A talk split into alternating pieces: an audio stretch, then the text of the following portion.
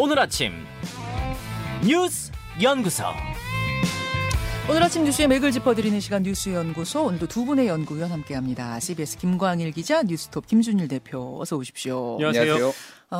이제 모두가 추모하고 있습니다. 깊이 이 사망자들을 애도하고 있고 가족들을 위로하고 있고, 다시는 이런 참사가 벌어지면 안 된다라는 생각으로 이제 직접적인 원인은 뭐였고 구조적인 원인은 뭐였는가를 찾는 작업도 한창 진행 중이죠. 경찰에서 수사를 본격화하고 있습니다.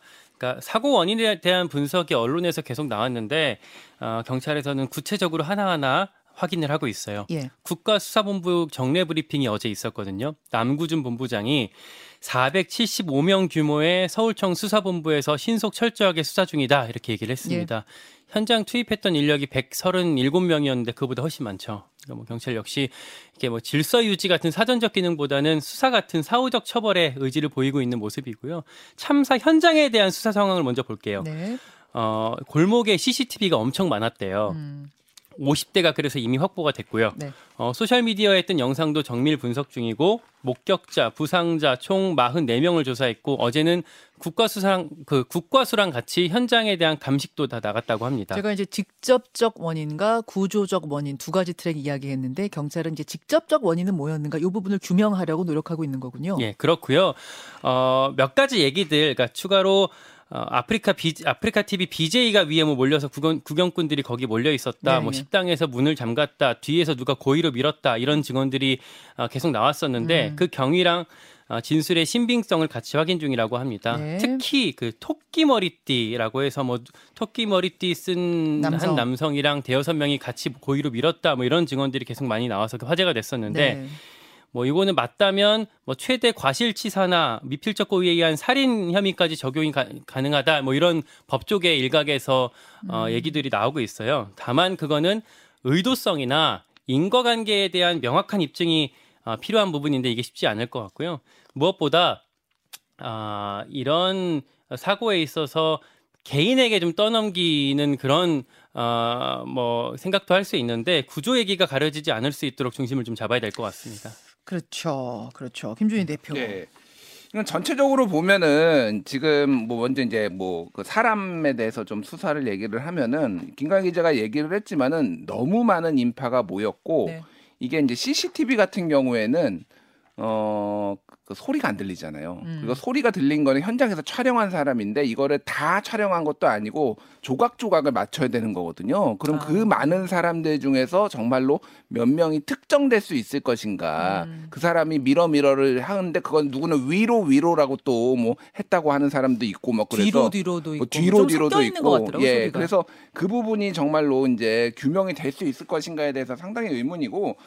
이제 뭐 방금 앵커도 얘기하고 김광희 기자도 얘기했지만 이제 구조적 원인에 대해서 이제 경찰이 어디까지 수사를 할 것인가인데 이게 문제가 좀 복잡한 게 경찰 책임론이 너무 커요. 이 사안에 대해서. 예를 들면은 지금 방범용 CCTV가 있고 경찰이 그걸 들여다보는데 지금 나오는 얘기가 그러면 그 CCTV를 보고 인파가 모이는 거를 보면서 당장 그때 당시에 현장에서 경찰이 조치를 했어야 되는 거 아니냐 이런 책임론이 하나가 이제 나오는 거가 있어요. 그러니까 우리 왜 골목마다 있는 예. 이렇게 막 이 뭐라 동그란 것이 막 사방팔방 돌아가는 그 CCTV. 그렇죠. 그 CCTV는 24시간 두 군데서 볼 수 있답니다. 경찰이 볼 수 있고 구청에서 볼 수 있답니다. 예. 계속 실시간 모니터링을 하게끔 돼 있답니다. 그러면 전날에 그 골목이 붐볐던 것도 봤을 거고 그날 뭐 오후, 저녁 때 계속 붐비는 걸 봤을 거고 사고 당시에도 봤을 거고. 그러니까요. 그런 얘기가 남는 거죠. 그래서 전날에 사고 많이 났고 당일에도 뭐 8시부터 해가지고 거기가 혼잡하고 교통정리를 뭐 민간인이 하고 있고 뭐 이런 것까지 다 봤을 텐데 그거를 책임론을 물을 수 있느냐 이건 문제가 있고 지금 전체적으로 보면은 지금 책임에 대해서 떠넘기기 아니면 진위공방이 있어요. 대표적인 게 지금 지하철 무정차 관련해서요. 예. 어제도 간단히 말씀드렸는데 이태원역 1호선 출구가 1번 출구가 딱 그 골목하고 만나거든요. 그래서 거기만 안 나오게 했어도 이게 사람들이 빠지는데 훨씬 더 왜냐하면 지하철에서 올라오는 데만 20-30분 걸리니까 어마어마하게 많은 인파 거기 이제 병목 현상의 원인으로 지적이 됐는데 이거와 관련해서 지금 서울교통공사는 참사가 일어난 지 1시간 뒤인 11시 11분에 경찰이 요청을 했다라는 거고. 서울교통공사 그러니까 지하철 쪽. 예, 지하철 쪽 얘기는 사고가 난 뒤에서야 우리는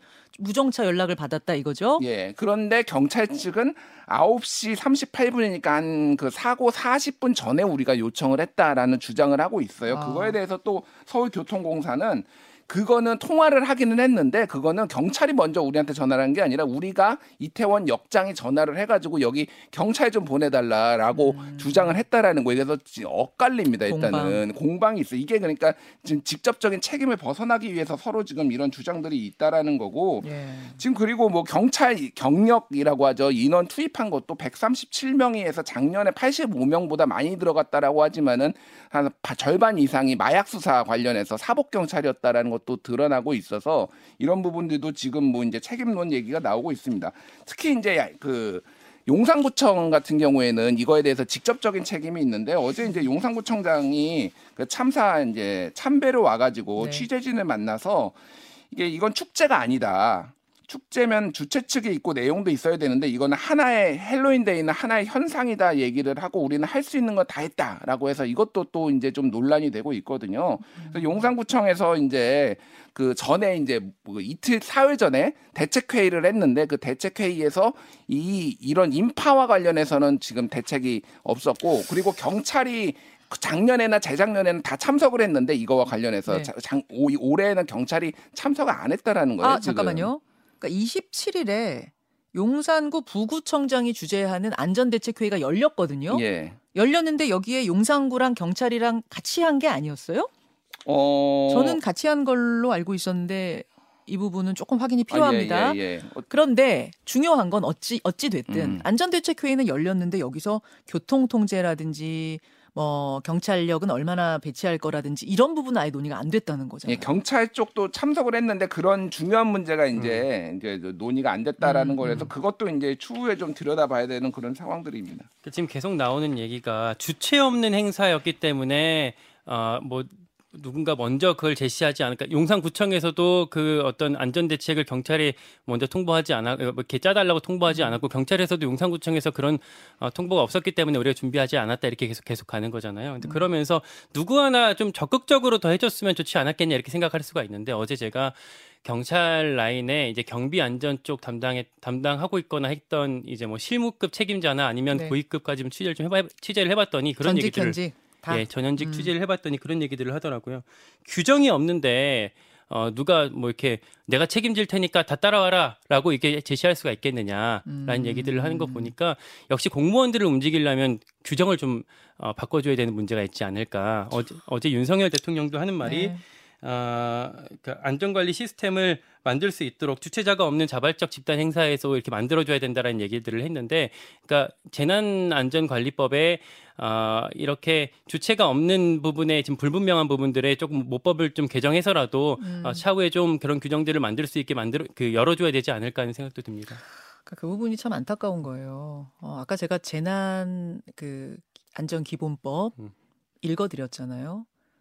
국가와 지자체는 이라고 분명히 써 있어요. 국가와 지자체는 국민이 위험에 빠지지 않도록 할 의무가 있다. 이제 큰 법은 있다는 건데 다만 주최 측 없는 축제는 누구라고 규정이 안 돼 있기 때문에 서로 그냥 나 몰라라 하고 있었다는 셈이 돼요 지금. 그럼 이제부터는 딱 찍어서 김광일 너, 김준일 너. 이렇게 정해줘야지 하겠다라는 게 돼버리는 참 어떻게 보면 씁쓸합니다. 그러니까 다만 이게 그렇게 되면 과잉입법 문제, 뭐 행정력을 또 과도하게 투입하는 문제들도 있기 때문에 이걸 좀 이참에 좀 공론화를 시켜서 어느 정도까지 그 기준을 세워야 될지를 좀 마련해야 될 것 같습니다. 좀 예. 정확하게 말씀드리면 예. 10월 27일에 열린 그 헬로윈데이 긴급 대책회의 같은 경우에는 작년이나 뭐 이전에는 용산경찰서장과 용산소방서장 그리고 구청장이 다 참석했는데 올해에는 예. 부구청장 그리고 용산경찰서장 등은 참석을 안 했다. 구청장도 참석을 안 했다. 그래서 조금 좀 긴밀하게 협조가 안 된 거 아니냐 뭐 이런 지적이 있었다는 과장급에서 참석을 했습니다. 예, 실무자급 회의였다 이제 이런 얘기인 거군요. 어쨌든 뭐 중요한 건 누가 참석했느냐보다도 그 부분이 논의가 안 됐다는 거예요. 안전대책이 예, 안전대책 부분 논의가 안 됐다는 게 아쉬운 거죠. 외신들도 일제히 뭐 같은 말을 쏟아내고 있습니다. 같은 비판입니다. 지금 우리가 한 것과 같은. 예.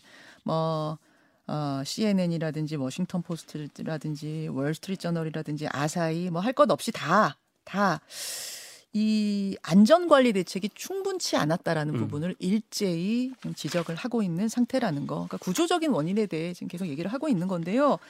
이 얘기는 잠시 후에도 조금 더 해보도록 하고 두 번째 얘기로 넘어가 볼까요? 예, 면피 논란 이상민. 이제 행안부 장관, 이제 구조적인 원인에 대한 왜 예방하지 못했는가에 대한 질의가 계속 나오는 가운데 발언 하나가 또 문제를 일으켰어요. 그러니까 그저께 경찰과 소방 인력을 미리 배치함으로써 해결된 문제는 아니었다. 이렇게 말을 해서 이게 면피다, 책임 회피한다 이런 비판이 있었는데 이거에 대해서 어제 기자들이 다시 입장을 확인했어요. 이 장관이 분향소에서 나오고 있을 때 붙잡고 무슨 뜻이었는지 좀 설명해달라라고 이제 어떻게 보면 해명 기회를 준 거거든요. 근데 여기에도 멈추지 않았습니다. 오히려 사고를 막기에 불가능하다는 게 아니라 그게 사고의 원인이었는지 의문이 든다라고 받아쳤어요. 그리고 경찰의 정확한 발표가 나오기 전까지 섣부른 예측이나 선동성 주장을 해서는 안 된다는 취지다 이렇게 덧붙였습니다. 그러니까 바로 이제 뭐 야당은 물론이고 여당에서도 비판이 바로 나왔는데요. 김기현 의원 같은 경우 국민의 아픔을 이해하고 여기에 동참하는 모습이 아닌 형태의 언행은 조심해야 한다. 뭐 조경태 의원 말 조심해야 한다. 이런 취지들을 얘기를 했고 국민의힘 당 관계자한테 제가 물어봤을 때도 네. 법조인 출신 장관의 한계다라고 이렇게 당내에서도 비판을 하기도 하더라고요. 예. 그리고 나서 오후에 그 이상민 장관이 좀 해명성 입장을 냈는데 네.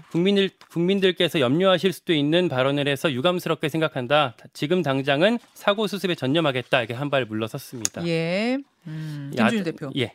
김관 기자 이어가시겠어요? 야당이 이제 좀 대여 공세에 군부를 좀 짚이는 모습들이 있는데요. 야당 쪽. 예. 네.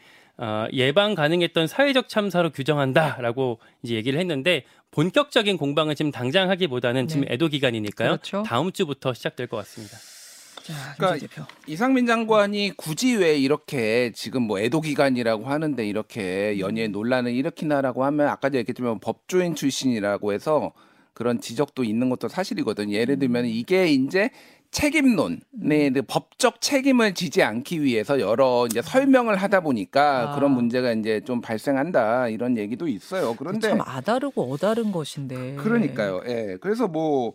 지금 이런 얘기에 대해서 정확한 경찰 수사가 나오기 전까지는 섣부른 예측이나 선동적 정치적 주장을 해서는 안 된다라고 얘기를 했는데 그럼 지금 원인을 이 방송도 뭐 다른 방송도 다 얘기를 하면 언론이 얘기를 하면 이게 나 선동적 정치적 주장이냐 이런 반론이 지금 제기될 수밖에 없거든요. 그러니까 다양한 이야기들 왜 지하철은 그렇게 갔어요. 왜 이랬어요. 저랬어요. 이야기를 하는 가운데 우리가 중지를 모아서 대안을 마련해야 되는 건데 그러면은 결과 딱 나올 때까지는 아무 말도 하지 말라는 것인지 뭐 이야기하면 그게 다 가짜뉴스가 되는 거예요. 뭐 가짜뉴스는 절대 퍼뜨려서는 안 됩니다만 그것과는 좀 구분을 해줘야 되는데 선동성 발언하지 말라는 취지로 내가 이렇게 얘기한 거다라고 하면은 이게 마치 좀 뭐 입단속하는 느낌도 좀 들고 그럴 수 있어요. 그러니까요. 오해를 불러일으킬 만한 상황이었어요. 그래서 전체적으로 보면은 조금 이제 불만들이 나오는 게 이거에 대해서 책임진다라는 사람이 한 명도 없다. 이상민 장관, 뭐 박희영 구청장, 뭐 경찰청 해서 아무도 책임지지 않는 이런 분위기에 대해서 좀 불만이 있고요. 지금